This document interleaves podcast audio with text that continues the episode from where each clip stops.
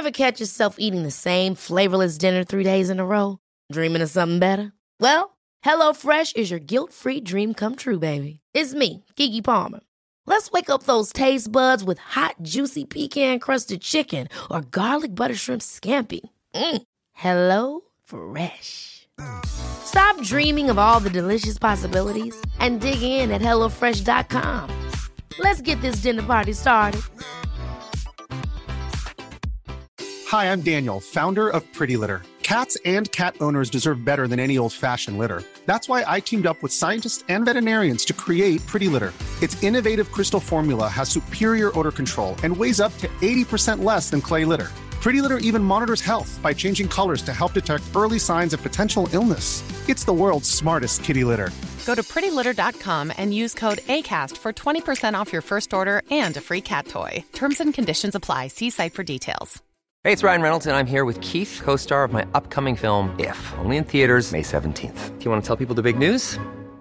All right, I'll do it. Sign up now and you'll get unlimited for $15 a month in six months of Paramount Plus Essential Plan on us. Mintmobile.com slash switch. Upfront payment of $45 equivalent to $15 per month. Unlimited over 40 gigabytes per month. Face lower speeds. Videos at 480p. Active Mint customers by 531.24 get six months of Paramount Plus Essential Plan. Auto renews after six months. Offer ends May 31st, 2024. Separate Paramount Plus registration required. Terms and conditions apply if rated PG.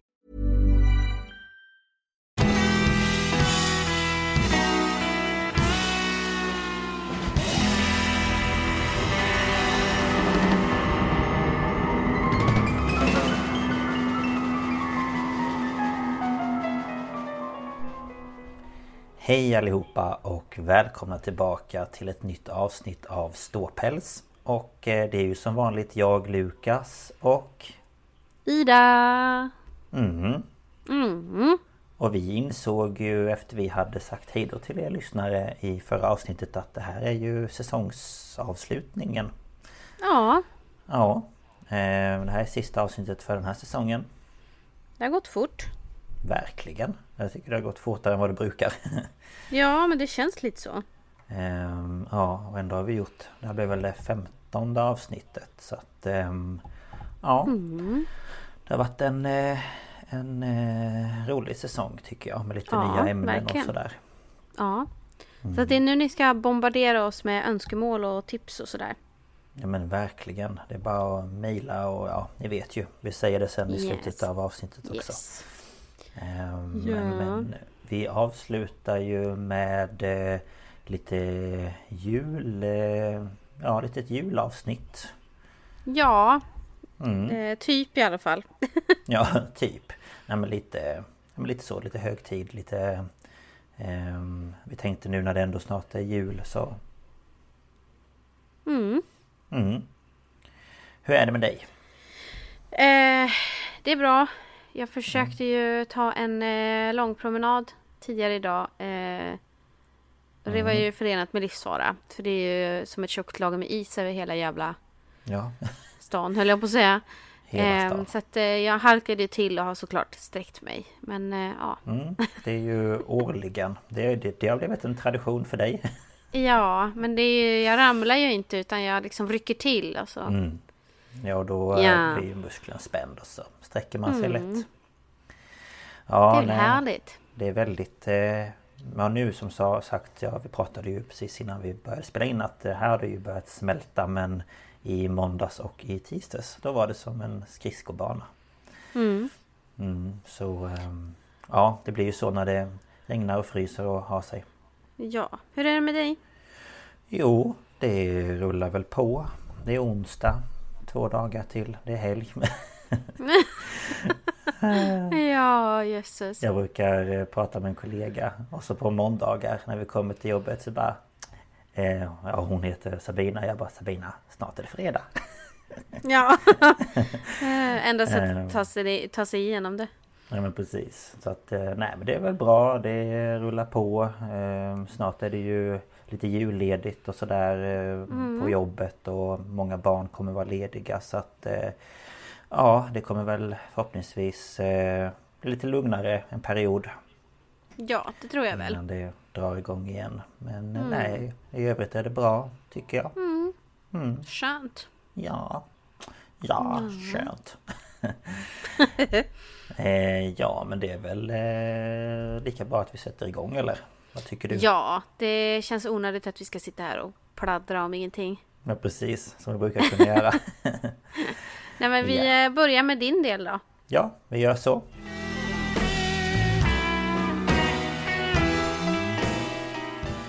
Ja, jag kommer börja med en liten, eh, liten, liten snutt av en, eh, en liten bit här så kommer ni snart få veta vad jag ska prata om. Ehm, Sankta Lucia, ljusklara hägring Sprid i vår vinternatt gläns av din fägring. Eller kanske natten går tunga fjät runt gård och stuva. Detta är nog något som de flesta har sjungit Men vem var egentligen Lucia? Ja, och jag ska ju då såklart prata om Lucia eh, Om helgonet i sig och sen även om eh, ja, Lucia-firandet här i Sverige Har jag valt. Eh, Och jag har då tagit min fakta från eh, populärhistoria.se eh, Och en artikel där som heter Lucia, ljusets helgon populärt i Norden. Och sen eh, eh, Sankt-Erik.se eh, Sankt, Sankta Lucia ögonbeskyddare med dunkel historia Och sen två artiklar från eh, SO-rummet.se Och då är det den svenska Lucia-firandets historia och sen eh, bara Lucia.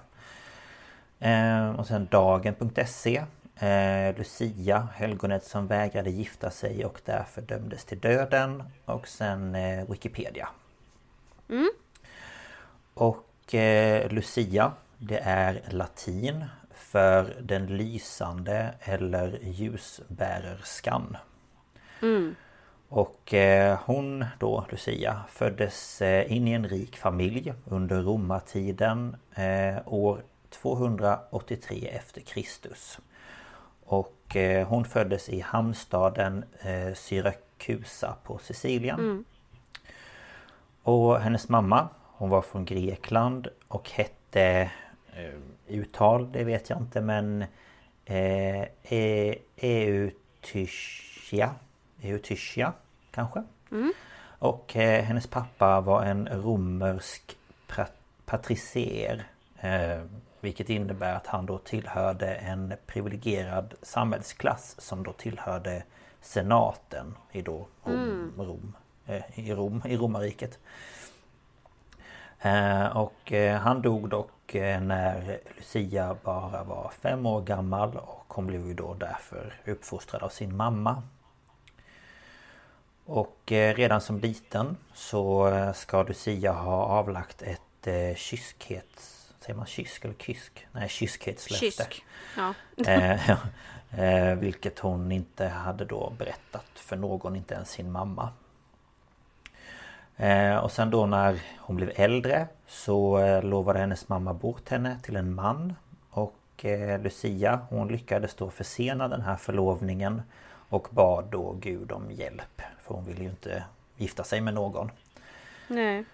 Eh, och efter detta då så blev hennes mamma sjuk i blödarsjukan. Och eh, ja, de hade försökt få hjälp men det var ingen som lyckades bota henne. Så då eh, övertalade Lucia sin mamma att de skulle vallfärda till staden eh, Catania på Sicilien och då till helgonet Agatas grav. Och det är också ett helgon då som Jag vet inte, jag har inte satt mig in i exakt vad hon hade för eh, Vad ska man säga för egenskaper eller så men eh, Ja, de åkte dit i varje fall. Eh, och väl framme vid graven så ska då Agata ha uppenbarat sig för Lucia. Och eh, frågat henne varför hon bad henne om något som hon själv skulle kunna ge sin mamma. Och då menade Agata på att hennes tro hade då botat henne. Och efter detta så tillfrisknade Lucias mamma och den här uppenbarelsen då som Lucia hade fått av den här helgonet Det blev då startskottet för ett nytt liv för henne. Ehm, Så när de då kom tillbaka till eh, Syrakusa eh, Så sålde Lucia sin mat och sina saker Och så delade hon ut alla sina pengar bland de fattiga då i den här staden. Och eh, hon berättade också för sin eh, fästman då som hon hade blivit bortlovad till att hon nu vikt sin jungfrudom åt Jesus. Ehm, och han tog ju då det väldigt hårt och eh, kände sig kränkt och då valde han att ange henne för då myndigheterna. Och till en kejsare som hette Diocletianus ehm, Som då var väldigt välkänd av att förfölja de kristna. Okej. Okay. Och det, det som pågick då i ja, men i romarriket så det var en utrensningskampanj då bland, de, bland rikets kristna. Eh, för de då vägrade att ta sig an då den här medborgar, medborgarplikten eh, till den romerska statsreligionen. Mm. Eh, för det var helt enkelt olagligt vid den här tiden att vara kristen. Mm. Och ehm, det krävdes inte jättemycket för att man skulle då kunna sätta dit de här kristna då eh, för att de inte eh, ja, men lydde eh, hur man skulle vara i samhället. Och det var även många som ville avrättas för att de längtade till då himmelriket. Mm. Eftersom då de var kristna och de kände att de inte fick vara det och sådär. Och eh, Lucia hon led det som man kallar för martyrdöden den 13 december år 304. Och innan dess så blev hon arresterad och torterad eh, Men trots att hon då blev allt detta så förlorade hon inte sin tro på Gud. Nej. Eh, och eh, hon torterades först med eld. Alltså man försökte liksom elda upp henne. Men eh ja, det var ingenting som bet på henne. Och man tänkte då att hon skulle få möjligheten att hon skulle ångra sig. Mm. Eh, och när då det inte fungerade så eh, till slut så halshöggs hon. Och eh, enligt en legend eh, så, ska, så sägs det då att hon har eh, slitit ut sina ögon strax före den här avrättningen. Och det kan man då se för det här gestaltar man till exempel genom att man bakar eh, till hennes minne då så kallade ögonkakor med kikärtor som pupiller. Mm. Eh, och det finns även väldigt många målningar av Lucia då med sina ögon framför sig på ett fat I olika sådana här mm. konstsamlingar i, ja, på olika håll i världen. Um, och eh, på grund av den här händelsen så blev Lucia det blindas skyddshelgon. Mm. Så um, ja, det är liksom en legend som... Och jag har ju sett vissa bilder som, som finns eh, på att hon håller liksom sina ögon där på ett fat och att hon har tomma ja, ögonhålor. Ja, jag också. Ja. Ja, jag också. Ja. Um, och och eh, efter då att hon hade dött så begravdes hon av sin familj i eh, en av eh, Syrakusas katakomber. Men ryktet började spridas om någonting som heter mirakelmakt. Så år 1039 så hämtade en general då i ja, någon byssa, bysantinsk general. Jag är inte helt säker på vad det är men det har med någonting med romarriket att göra. Mm. upp de här eh, kvarlevorna och gav dem i present till kejsarinnan i Konstantinopel. Mm -hmm. men till slut så hamnade hennes skelett med hjälp av korsfarare i Venedig. Och först så förvarades det i en kyrka som många sekler senare revs. Och den revs i samband med att Venedig fick sin tågstation Venezia mm -hmm. Santa Lucia. Mm. Um, och eh, helgonets eh, likdelar det flyttades till eh, Jeremia-kyrkan en bit bort och där ska de då fortfarande finnas kvar. Mm. Eh, och de här kvarlevorna efter henne är väldigt eftertraktade och graven utsattes faktiskt för stöldförsök så sent som på 1980-talet. Mm. Mm. Eh, för de ville väl komma åt hennes eh, skelett eller någonting. Ja men många sådana där heliga reliker är ju eftertraktade. Ja, precis. Ja, så det var väl därför. Eh, men kvar i eh, Syrakusa så blev då Lucias kläder och skor, tre revben och bit av en arm. Oj. Ja. Ja. Eh, Men i katedralen då i hemstaden så har man då gjort en jättestor silverstaty av då det här, ja Lucia då som helgon. Som i vissa kristider eh, sägs åstadkomma mirakel och som då visas upp under de här helgonfesterna. Och det här alltså, helgonets speciella verkningsområde det är då att återställa synen hos de blinda som sagt. Ja. Och... Eh, jag ska bara se här. Eh, ja. Eh, och eh, nu ska jag gå över till Lucia-firande. Alltså i Norden, eller i Sverige rättare sagt. Ehm, och det är så att eh, främst i Norden och Italien och i Tyskland så är det där som Sankta Lucia idag har det största intresset. Och eh, vår svenska Lucia brud liksom tradition Den eh, växte fram under 1600 och 1700-talen Ehm, Även om den liksom traditionen har väldigt lite att göra med liksom det un- ursprungliga eh, helgonhistorien om då Lucia. Ja. Och eh, från början så firade vi Lucia på det som man förr i tiden eh, var då årets längsta och mörkaste natt i Sverige. Alltså på hennes dödsdag den 13 december. Ehm, och eh, enligt folktron så var natten då den 13 december farlig och det var då övernaturliga onda makter som var i farten. Och eh, man vakade då tills dess att det hade blivit ljus dagen efter. Och den här luciafesten som man då hade det var liksom ett tecken på att det skulle gå mot ljusare tider. Mm. Men eh, sedan vi i Sverige och även i Europa såklart år 1753 övergick från den julianska till den gregorianska tidskalendern så infaller ju istället årets mörkaste dag Alltså vintersolståndet den 21 eller 22 december. Så eh, ja, vi har ju liksom inte samma Samma, vad heter det? Da, datumräkning eller vad man nu säger. Nej precis. Ja. Ehm, och eh, på många håll så var det även förbjudet att arbeta under Lucia-natten eftersom att aktivitet då kunde reta upp de här övernaturliga och onda makterna liksom.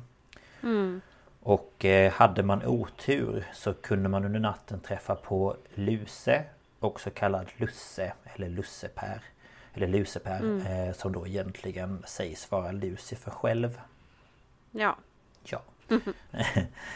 Ehm, och ehm, den eh, moderna eh, Lucia-traditionen med ljus i håret eh, tror man eh, möjligen kan ha sitt ursprung i en tysk tradition. Ehm, där en flicka utklädd till Jesubarnet kom med presenter och bullar till barnen. Jaha. Ja, och den här flickan då, hon ska vara klätt i vitt och i håret så brann ljus som en gloria. Och bullarna som hon bjöd på kallades för djävulskatter. Och eh, ja, eh, i Sverige så kallas de ju traditionellt för eh, lussekatter eller lussebullar. Ja precis. Ehm, och eh, själva grunden då till Lucia-firandet i modern tid Det eh, skapades i västra Sverige bland de mer liksom Ja Välbärgade och liksom rikare samhällsklasserna Och eh, den ljusprydda Lucian som då kom med sin kaffebricka tidigt på morgonen Dök först upp på herrgårdar och på olika slott och den tidigaste skildringen av ett svenskt Lucia-firande eh, som då finns bevarat Det är från 1764 på Horns boställe som då ligger norr om staden Skövde i Västergötland. Så ja, det är ju ett tag sedan. Ja det är det ju. Ja. ehm, och efter det då så växte det fram en tradition om att man då skulle lussa natten till den 13 december. Och då eh, var det drängar och eh, pigor som klädde ut sig till lussegubbar eller lussebrudar. Mm. Och eh, de gick runt då bland gårdarna och sjöng. Ja, för att få pengar eller mat eller kanske en liten sup. Mm. Ehm, och det här firandet hade ju ingenting alls med helgonet Lucia att göra. Nej. För tvärtom så betraktades då den här lussebruden som lösaktig. Varför vet jag inte men det var väl för att hon gick runt och bad om pengar och grejer, jag vet inte. Ja säkert. Um, och det finns faktiskt ett talesätt som jag tyckte var lite roligt men det var ju också hemskt. Uh, och det lyder Den som en gång varit lussebrud Hon får aldrig någon brudeskrud. Ah. Så hon får, fick aldrig gifta sig alltså. Nej. Um, och uh, det dröjde dock ännu lite längre innan liksom den här lus, uh, ja, lussandet blev, uh, spreds vidare och blev ännu mer populär. och i slutet av 1800-talet så lanserades Lucia på Skansen i Stockholm. Mm. Och då hade man ju ett litet ja, Lucia-tåg där. men det dröjde till år 1927 Eh, och det var då som det Lucia-firandet som man har idag då eh, började komma fram. Eh, mm. Och det inleddes efter att Stockholms Dagblad arrangerade det första offentliga Lucia-tåget. Och genom att en omröstning då i den här tidningen så utsåg man då årets Lucia. Ehm, och ja, det vet man ju idag att det gör man ju även ja, i dagens tid att man eh, ja, i skolan och på arbetsplatser och sådär. Mm. Och eh, uttagningarna till Lucia då det fick liksom karaktären av lite så här skönhetstävlingar. Ja det kan jag tänka mig. Ja. Och när Lucia då var vald eh, så fick då de övriga som hade ställt upp eh, och eh, ja, velat bli Lucia de fick vara tärnor i hennes följe. Mm. Och eh, Sveriges mest kända Lucia säger man är utan tvekan Yvonne Ryding. Eh, ja. Och 1983 var hon Lucia. Mm. För att året därpå så valdes hon till Fröken Sverige och senare samma år så utsågs hon till Miss Universum. Eller Miss Universum. Mm. Ja, Miss Universum. Jag bara Universum, det lät jättefel. Ja, det heter ju Universe. ja, jag bara Universum. Nej, det är inte rätt. Um, så det är liksom den som man ja, mest kända. Mm. Och eh, även om man liksom inte idag betonar liksom helgonet Lucia i det här ja, i vårt Lucia-firande så är det ju ändå flera symboler i liksom hennes kläder som anspelar på henne. Ja. Och det är ju den här vita eh, klädnaden eller klänningen eller vad man nu kallar det för som representerar mm. renhet och oskuldsfullhet. Och sen mm. det här röda bandet om midjan det symboliserar liksom eh, att hon dog väl alltså blod, alltså blodig. Ja precis. Ja. Eh, och eh, ljuskronan på Lucias huvud det står ju för Sankta Lucias helgongloria. Och mm. namnet Lucia kommer från latinets lux som betyder ljus. Ehm, och i sitt bokverk Den gudomliga komedin så skildrar då Dante Lucia som det himmelska ljusets urbild. Mm. Och eh, idag så är Lucia en viktig tradition för många. Och vi firar ju det på förskolor och skolor men även på vissa arbetsplatser. Mm. Och eh, sen firas det ju även tidigt på morgonen den 13 december på SVT. Där då årets Lucia-tåg lussar för oss hemma i soffan. Mm. Och det brukar även finnas Lucia-tåg på olika julmarknader runt om i landet och så vidare. Ehm, och i år så sändes Lucia-tåget från Tällberg.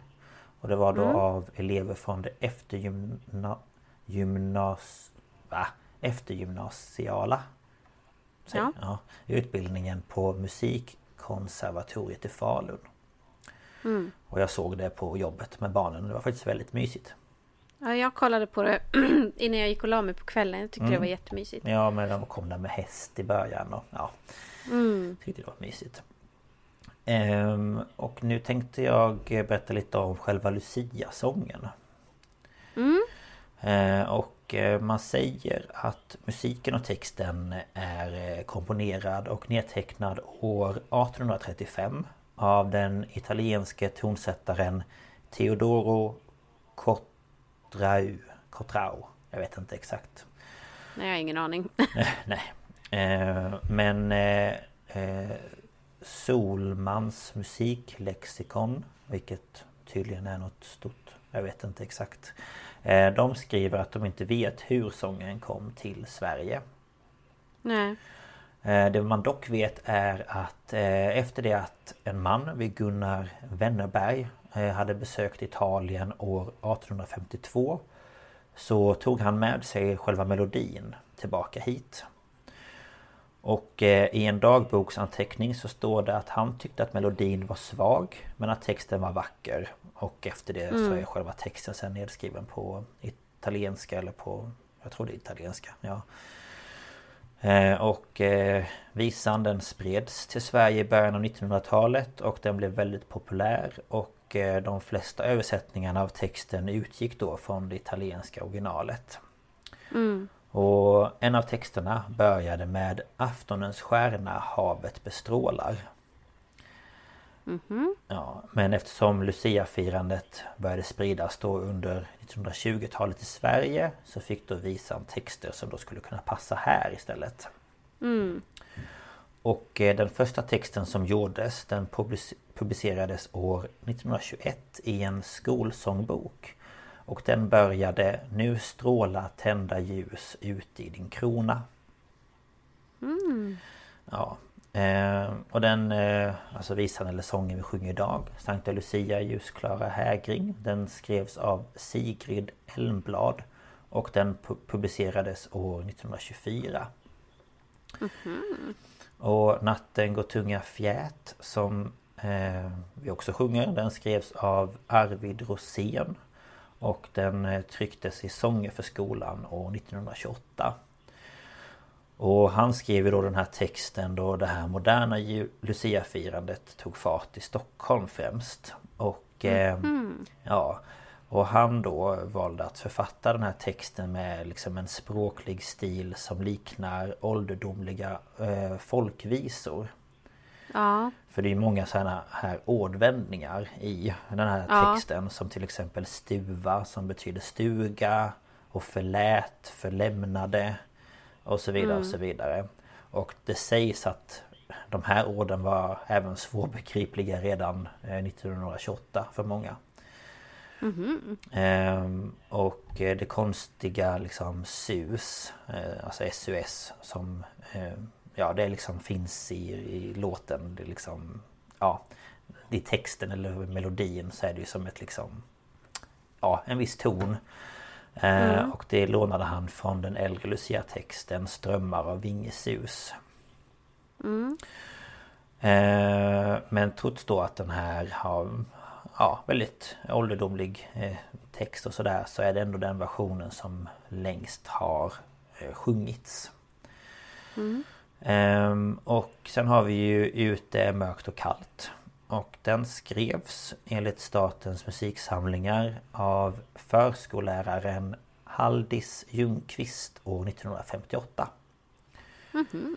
Och eh, även om det sägs så är det några eh, i en bok som heter Barnens svenska sångbok från 1909 som anger att den är okänd. Alltså det, man vet inte vem den är som har skrivit den. Um, eller att den är skriven av Gudrun Olsson Vilket jag inte vet vem det är men um, Och den här är ju då Framförallt vanlig på förskolor och ibland även i skolorna. Mm. Och liksom temat i sången liknar ju både då Natten går tunga fjät och Sankta Lucia. Um, Och utom Ute är mörkt och kallt Använder enklare ord Alltså som då utgår från barns perspektiv istället Ja. Ehm, och den eh, ja, finns i en barnsångbok från 1977 och eh, den finns även på en eh, Lucia-skiva från 2005. Ehm, så det är väl den man använder liksom. Det är den vi sjunger tror jag. Eller vänta, jag måste tänka. det är ibland Nej, jag natten går... Natten går tunga fjät är väl den som är vanligast i skolan tror jag. Jag tror det är den som jag... Jo, vi sjöng den. Natten... Ja, jo, det gjorde vi. Natten Ja. tunga fjät.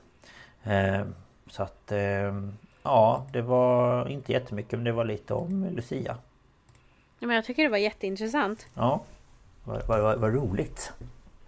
Ja, Ehm, tack för det. ja, det var så lite så. Hoppas ni Jag gillade tycker det. det var... Jag tror att det är många som kan tycka det är intressant för man får väl lära sig lite grann men inte så mycket. Nej men precis, så jag tänkte att eh, lite roligt och ja för den, alltså den eh, Lucia-traditionen vi har idag Vad jag förstod det som enligt det jag liksom letade fakta ifrån Det är ju till och med italienare som är helt såhär men wow! Vad, alltså de firar inte alls det som vi gör. Nej, precis. Vi... Och Ja, jag tror att i, i engelskspråkiga världen så heter ju Lucia Saint Lucy.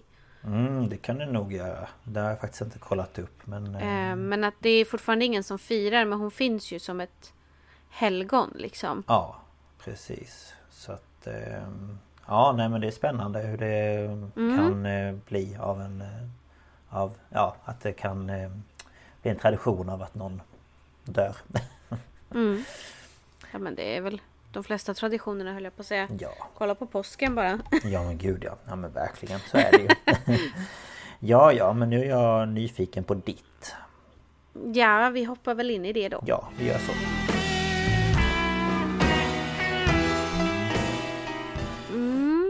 Eh, min del är ju julrelaterad fast ändå inte. Eh, för jag ska ju eh, prata om Chanukka. Och Chanukka ehm, eh, är ju inte judarnas jul som många tror. Ehm, utan, men det, det inträffar ungefär samma tid. Eh, men Okej. eh, jag vill bara klargöra det. Eh, så att att, det inte är deras julfirande. Nej, men utan det är en precis. annan tradition. Eh, och, eh, eh, men jag tänkte det kan eh, vara intressant ändå. ja, gud ja. Det vet man inte så mycket om tyvärr.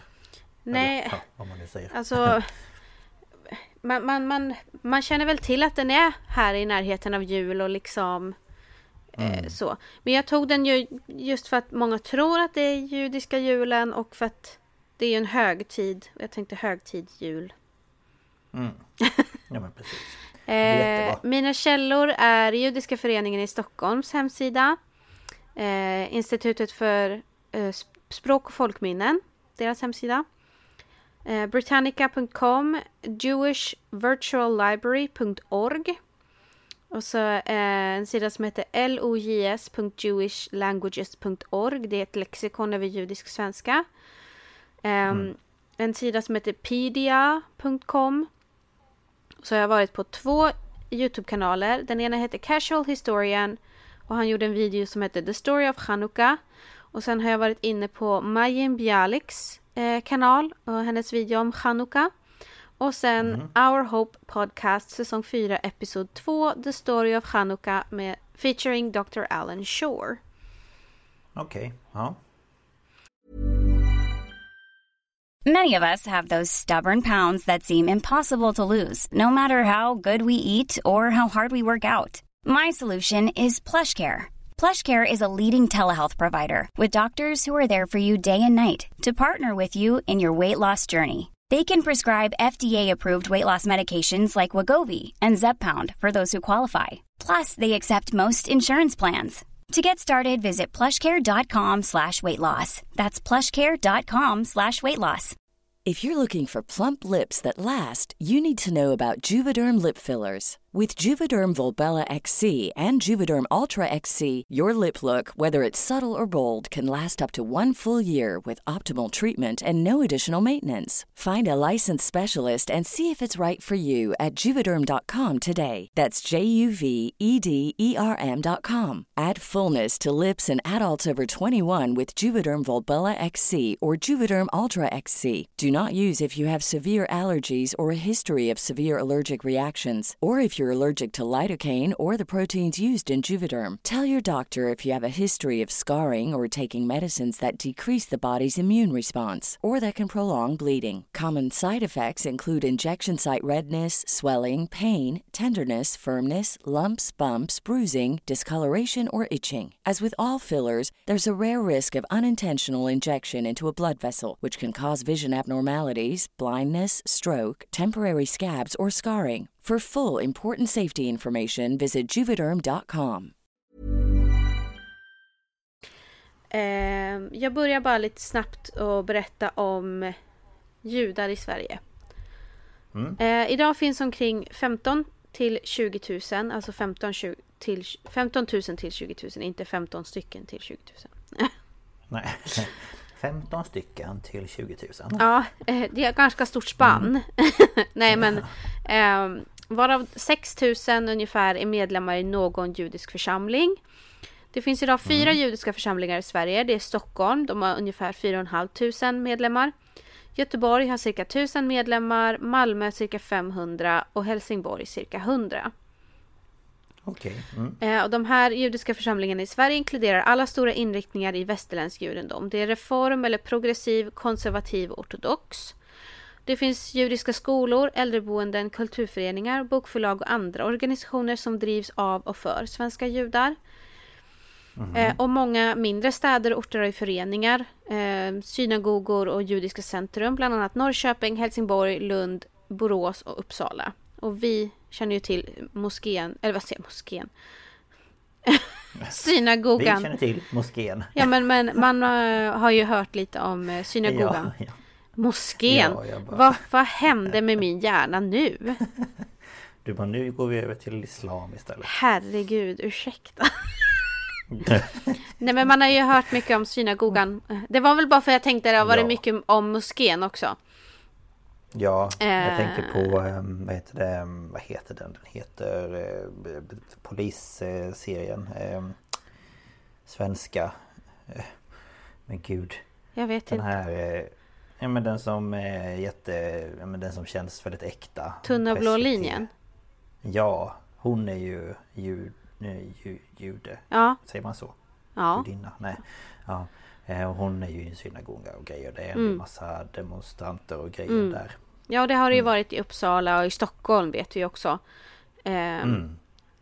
Det var nog därför jag tänkte Precis. det är mycket drama och det har varit mycket drama kring moskén. Men i alla fall, vi har en moské Ja. i Uppsala också. Har vi. Ja. Ehm, Mot bakgrund av Europakonventionen erkände Sveriges, Sveriges riksdag 1999 judar, samer, romer, Sverigefinnar, jag vet inte om man ska säga finnar längre, men Sverigefinländare och tornedalingar som svenska nationella minoriteter.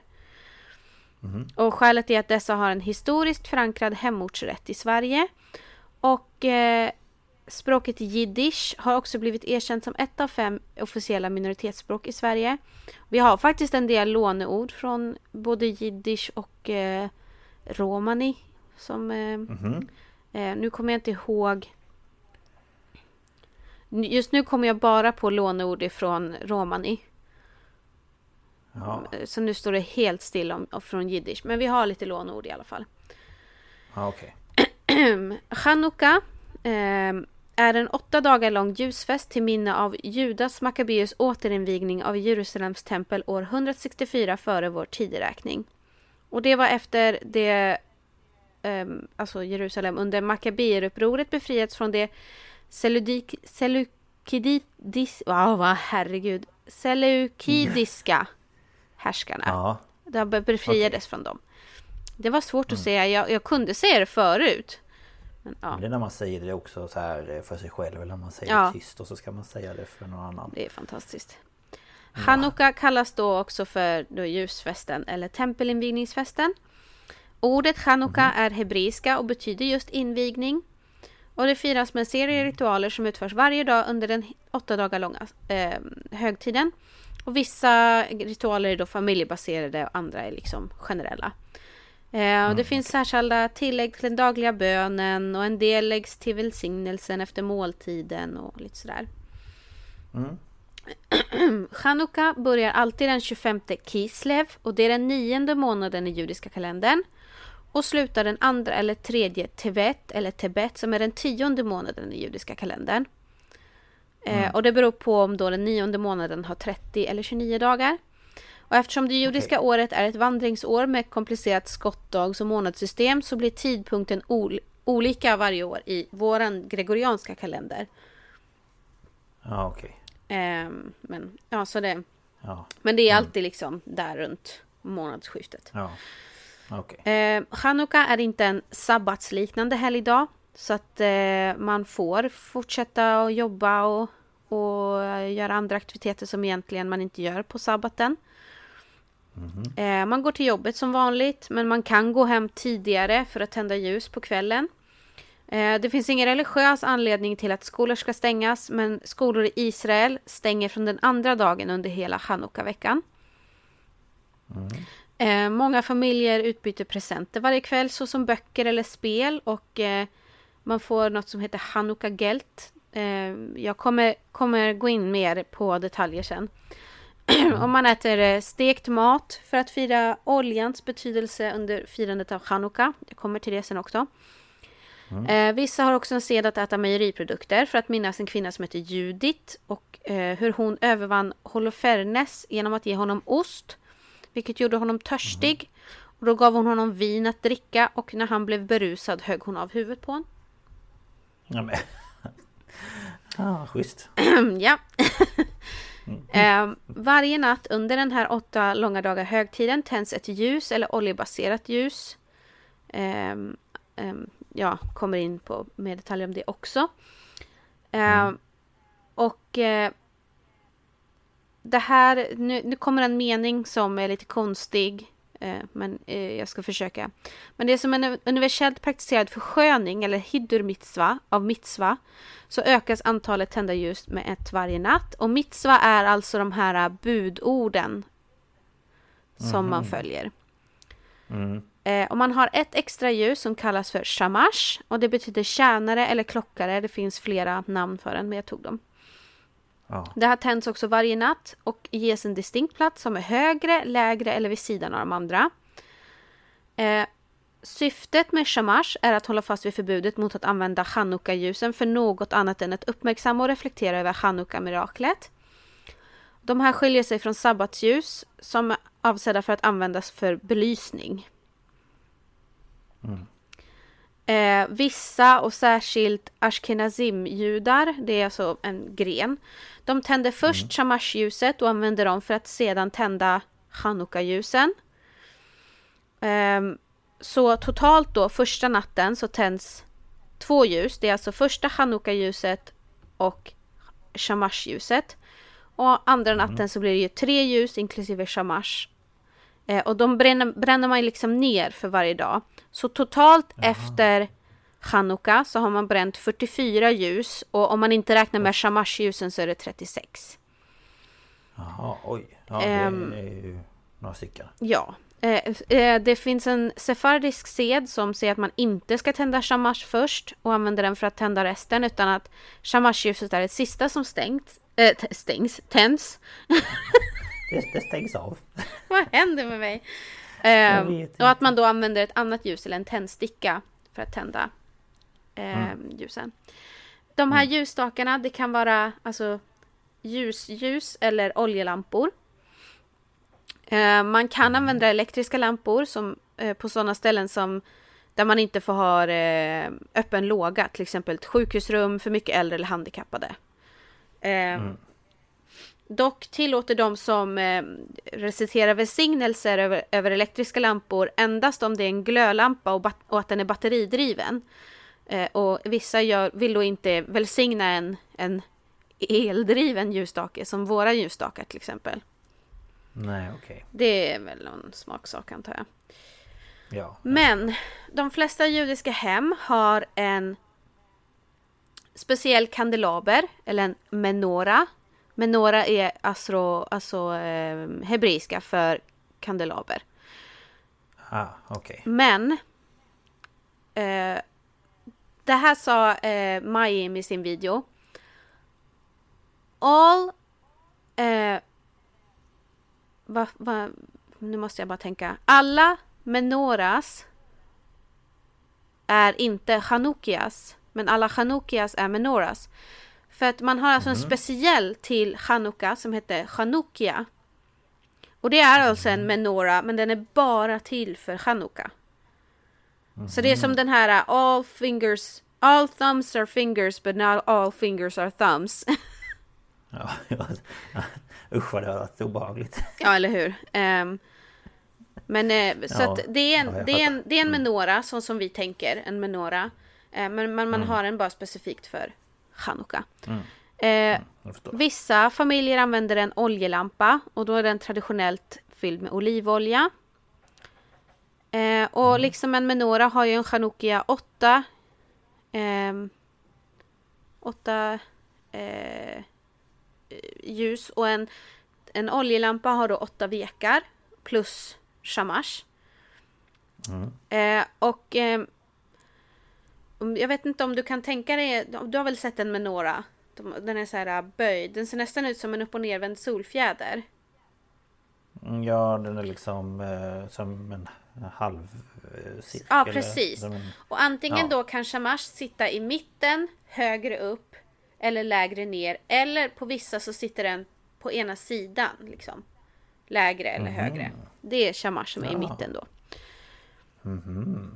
Eh, anledningen till att eh, Hanukka-ljusen inte är till för att lysa upp inomhus eh, utan snarare för belysning av huset utanför så placerar man de här i fönstret för att man ska påminna förbipasserande om högtidens mirakel.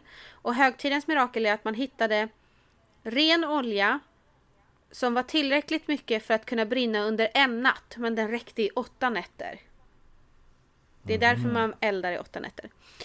Och då följaktligen så sätter man upp de här vid ett framträdande fönster, till exempel köksfönstret eller ja, mot framsidan. Ehm,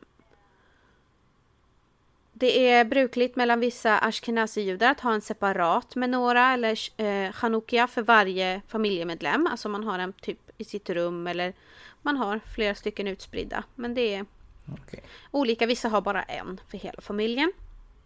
Ja, okej. Eh, och som sagt den här ska ju synas. Eh, den ska inte stå dold någonstans. Det var bara när det var risk för antisemitisk förföljelse som man dolde de här för allmänheten. Vilket var fallet i Persien under zoroastriernas styre. Eller då under eh, förintelsen. Eh, och enligt tradition så är ljusstaken placerad på motsatt sida, sida från mezuzan. Och det är en pergamentrulle som enligt judisk sed ska sättas upp för, ovanför varje dörrpost i hemmet. Och på vilken då en särskilt utbildad man har skrivit de två första meningarna under, ur, ur Bibeln. Och så rullar man ihop den här rullen, lägger den i ett hölje av trä, metall eller plast och fäster den då vid dörrposten till varje rum i ett hus eller en lägenhet med undantag av toaletter och badrum. Så att när man då går in genom ytterdörren så har man, eller in genom dörren så har man då mezuzan på ena hållet och chanukkan på andra. Och då är man omgiven av Okej. heligheten av mitzvot. Jaha. Ha, Ja. Så det, det är många så här små detaljer i det här. ja, verkligen. Eh, Chanukka-lampor ska vanligtvis brinna i minst en halvtimme efter att det har blivit mörkt. Så sedan är för många att tända vid solnedgången. Ehm, om man köper nu för tiden då billiga små ljus som då eh, brinner ungefär en halvtimme.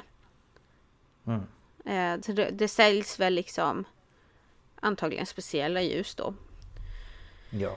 Ehm, fredagskvällen, eh, där får man inte tända ljus på själva sabbaten. Så då måste man tända ljusen före solnedgången. Ehm, så eh, det är väl eh, vad heter det, undantaget. Och eh, för att eh, de här ljusen då ska fortsätta brinna lite längre så har man eh, lite större ljus på fredagen. Okej. Ja. Ehm, och om någon anledning, om man, om man av någon anledning inte, inte tänder vid solnedgången eller kvällen så bör man tända senare. Så länge det finns folk som liksom kan gå förbi och se ljuset. Ehm, Okej. Och man ska då fortfarande säga sina böner och, och sådär. Och vanligtvis så reciteras två välsignelser. Eh, och det är brackot eller bracka, det är namnet heter det då. Under den här ehm, högtiden. Och den första natten läggs Shesheyanu välsignelsen till, vilket ger totalt tre välsignelser. Och de sägs före eller efter att ljusen har tänts beroende på vad man har för tradition. Och den första natten av Chanukka tänds ett ljus på höger sida av eh, ljusstaken och på följande natt ett andra ljus till vänster om den första. Men, men då tänds det nya först. Det är lite... Okej. Så man, man placerar dem från höger men tänder dem från vänster. Eh, det är någon viss eh, Ja. poäng med det. Ja. Men man har då en välsignelse för att tända ljuset. Eller ljusen. Och det är välsignade du Herre, vår Gud, universums kung, du har som har helgat oss med sina bud och befallt oss att tända chanukka-ljuset. Så kan man ha en välsignelse för miraklet chanukka. Välsignade du Herre, vår Gud, universums kung, som utförde miraklet för våra förfäder i de dagar vid denna tid. Och efter att man har tänt ljuset så är det en hymn som heter Hanerot Halalu. Som man då säger. Och det finns flera olika versioner. Men här är en. Och det är Vi tänder dessa ljus för miraklen och undren, för återlösningen och striderna som du förde för våra förfäder på den tiden vid denna tid genom dina heliga präster. Under alla åtta dagar av Chanukka är dessa ljus heliga och vi tillåts inte att göra vanlig användning av dem förutom att titta på dem och uttrycka tack och beröm till ditt stora namn för dina mirakel, dina under och dina frälsningar. Ganska fint tycker jag ändå. Ja, det tycker jag också.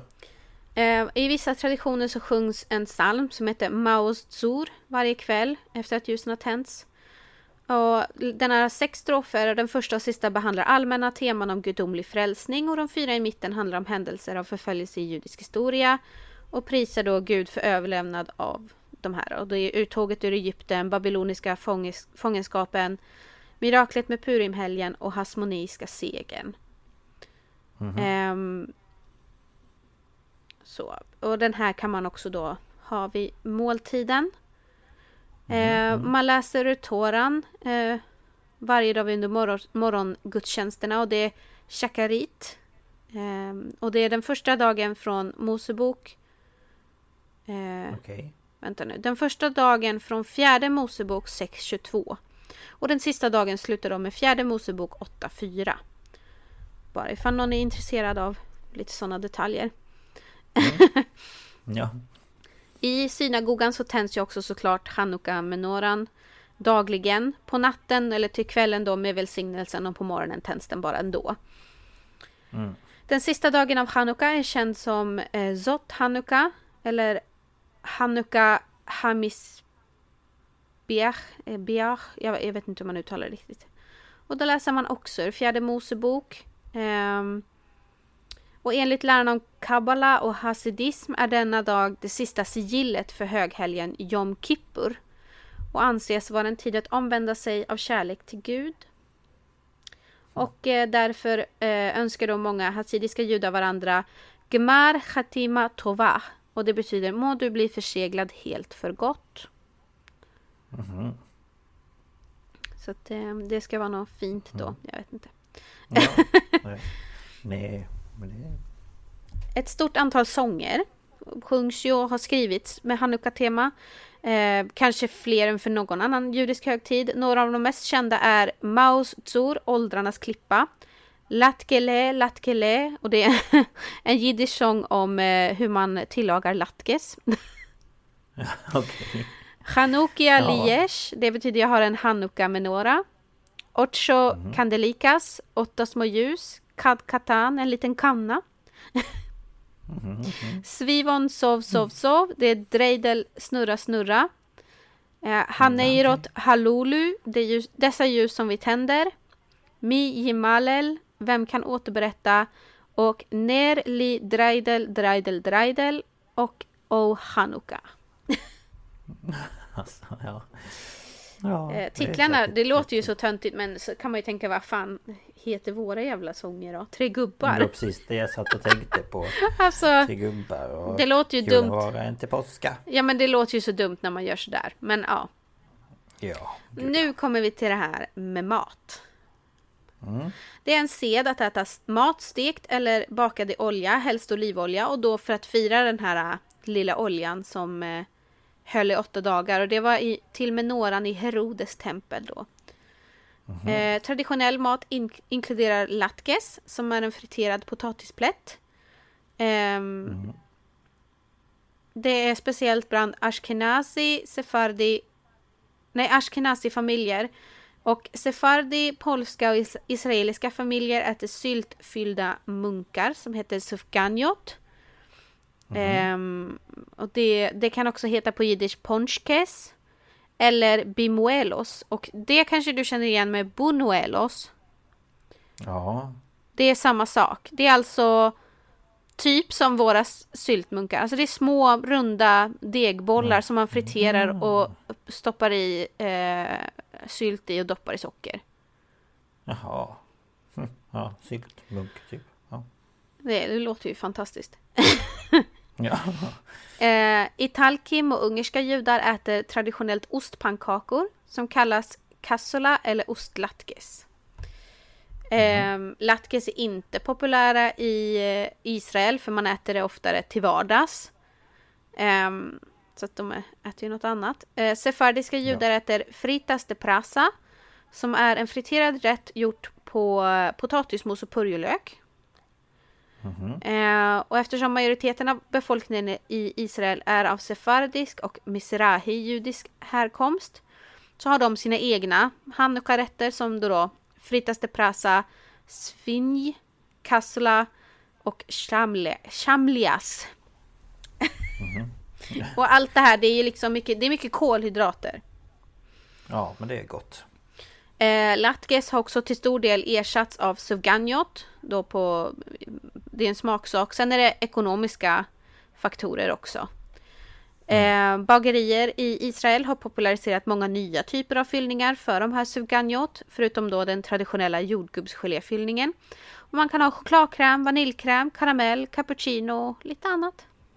Ja, vad äckligt. Ja, det låter fruktansvärt. Ja, det vill jag inte stoppa i min mun. Under de senaste åren har man också gjort en mini sufganjot för den innehåller ungefär hälften av kalori- kalorierna i den vanliga versionen. Eh, med 400 till 600 kalorier. Ja, oj, ja.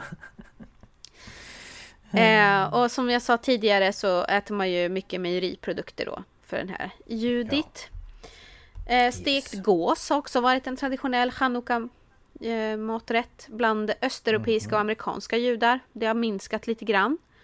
Eh, Indiska judar konsumerar traditionellt gulab jamun som är stekta degbollar indräng, indränkta i söt sirap. Det påminner också om eh, sufganjot. Okej. Mm. Eh, italienska judar äter stekt kyckling. Det är ju då cassola. Det är en ricotta ostlatke som liknar en cheesecake. Ehm, Alltså de äter stekt kyckling cassola. Och sen eh, fritello de riso par chanukka. Som är en stekt söt rispannkaka. Alltså Ja, allt det här, det inte. låter ju så äckligt, eller hur? Det låter ju faktiskt gott. Eh, rumänska judar äter pasta latkes. Eh, och syriska judar konsumerar kibbet yatkin. Som är en rätt gjord på pumpa och bulgurvete. Och den liknar också då latkes. Ja. Eh, nu kommer vi lite till aktiviteter som man kan göra då medan man stoppar i sig de här godsakerna. Ja. Efter att ha tänt ljusen så spelar man dreidel. Eh, eh, och dreidel eller savivon på hebreiska är en fyrsidig snurra som barn leker med under chanukka. Och varje sida, på varje sida finns en bokstav som är en förkortning av hebreiskans Nees Gadol Haya Sham. Ett stort mirakel hände där. Med då hänvisning till Herodes tempel i Israel. Och eh, i, I Israel så finns det de som har så att det står Nes Gadol Haya på. Eller på. Och det är ett stort mirakel hände här. Eftersom det är i Israel. Så då snurrar man på dem och ja, jag, jag vet inte riktigt hur eh, leken funkar men det är en stor grej. Många, många får då en, en ny dreidel varje år och så samlar de på dem och sådär. Jaha. Ja. Man ger också barnen chanukka gelt Eh, och det är jiddisch för chanukka-pengar. Eh, Det finns också en hebreisk översättning som heter Demei Hanukkah. Eh, och det här är ju då eh, det, det är chokladpengar, Jaha, okej. Antar jag. Ja det måste det ju vara tänker jag. Eh, man kan också ge alltså, äkt, riktiga mynt. Eh, alltså man får småpengar av, av mormor, morfar, farmor farfar eller sådär. Ja, ja.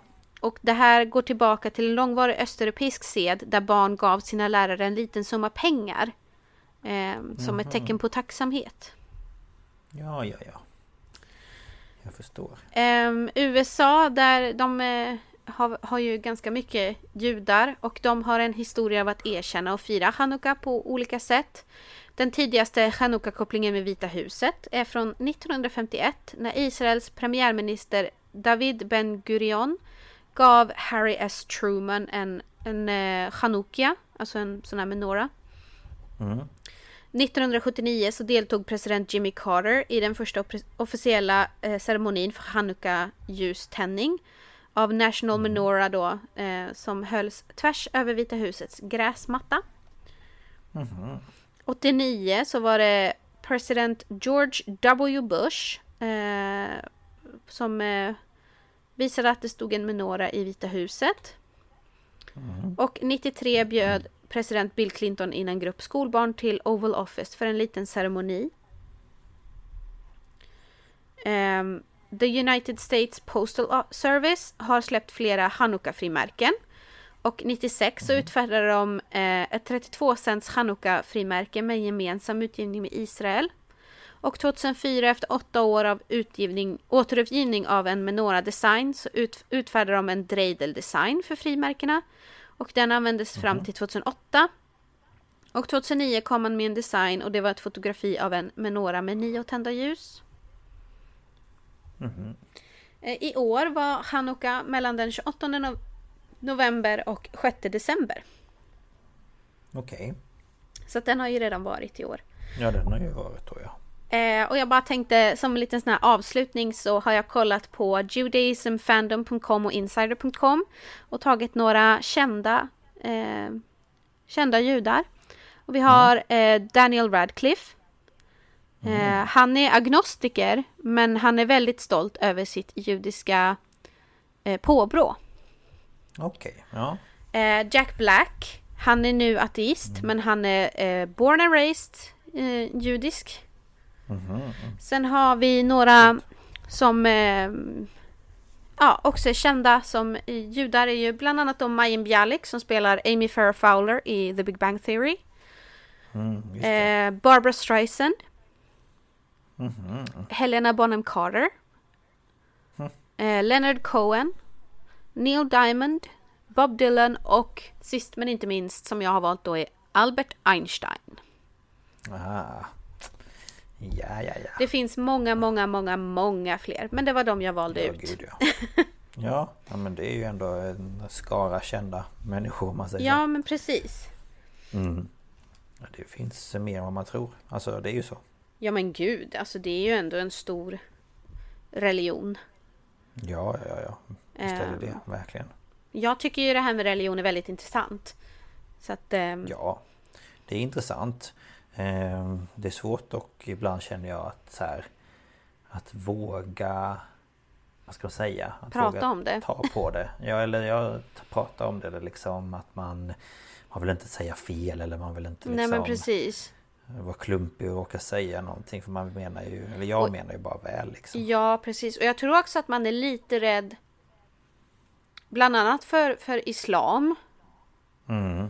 Eh, och man är lite rädd att, att göra någonting, någon förnärmad. Liksom, judendomen är också ganska känsligt nu för tiden. Liksom, man vill inte säga Ja, någonting som förolämpar dem på något sätt. Eller Nej. Eller så. Som, som jag kan tycka kan vara liksom Och jag är ju inte troende Även om jag tror att det finns ju någonting Men kanske inte just så. Nej, men Liksom, precis. Ja.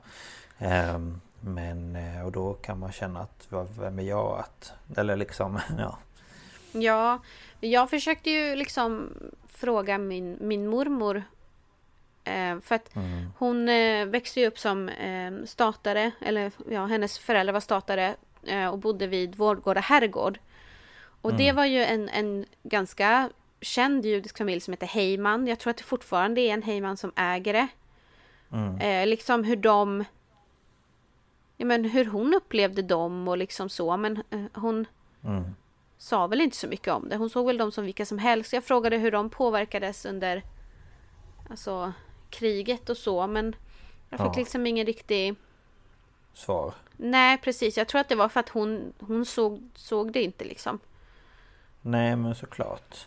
Men eh, nej men det, ja, nej, men det är väldigt intressant i varje fall att det finns så många olika traditioner och olika religioner och eh, Ja, och att man kan tolka det på olika sätt. Sen blir det väl det när man tolkar det på fel, alltså enligt mig ett fel sätt så skapar det ju mer problem än vad det skapar gemenskap. Ja, det är bättre att vara kärlek. transparent och kunna få ställa frågor och, och Ja, sådär, precis. tycker jag. Men det ska ju vara på ett respektfullt sätt såklart. Och jag hoppas att jag, Ja, att jag har tolkat allt det här rätt nu. För att det, jag är ju som sagt var... Jag är inte troende, men jag är ju döpt och konfirmerad liksom i, i kristendom. Mm. Så jag kan ju såklart Precis. mer om det. Men jag försökte att, Ja. att läsa Ja, på så var- gott jag kunde. Ja, det är det, det man kan göra. Men jag tyckte det var väldigt intressant i varje fall. Och det är ju bra. som sagt ingenting man har... eh, Jag har inte hört så mycket om det. Jag vet ju att det finns en, Ja, precis. en Och den- högtid som heter så. Den vanliga... ehm, det vanliga misstaget man gör är att tro att det är den judiska julen och det är det absolut inte.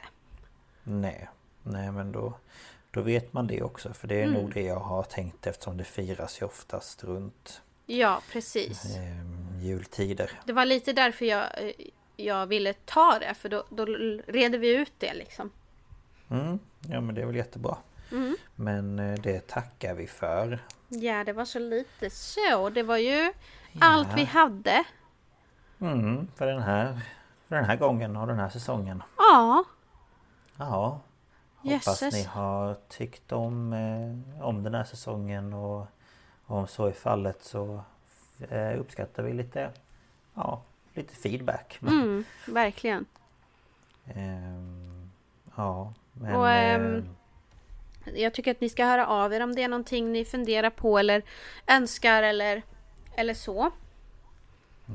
Och då kan ni ju alltid mejla oss på staphalspodcast gmail.com eller skriva till oss på Instagram på staphalspodcast. Ehm, och det är också där vi delar med oss av information. Eller som nu i veckan delade vi med oss av bilder från Deepwater Horizon och Hindenburg.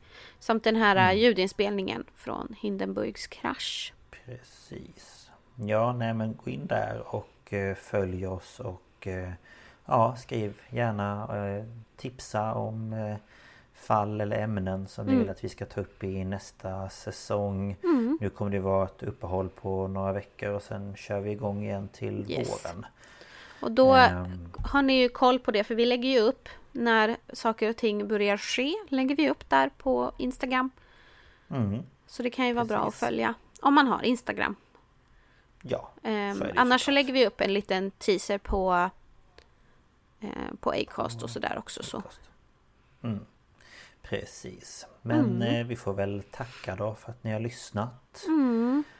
Och eh, ja, önskar er en tidig, eller vad man nu säger, en eh, god jul och gott nytt år. Ja. Och eh, försök hålla er friska. Visa respekt för varandra ute på gatorna. Ja, det får vi Så göra. ska vi se till att vi tar oss igenom den här vågen också. Precis. Så hörs Men- vi 2022. Ja, det gör vi. Hej då! Hej då!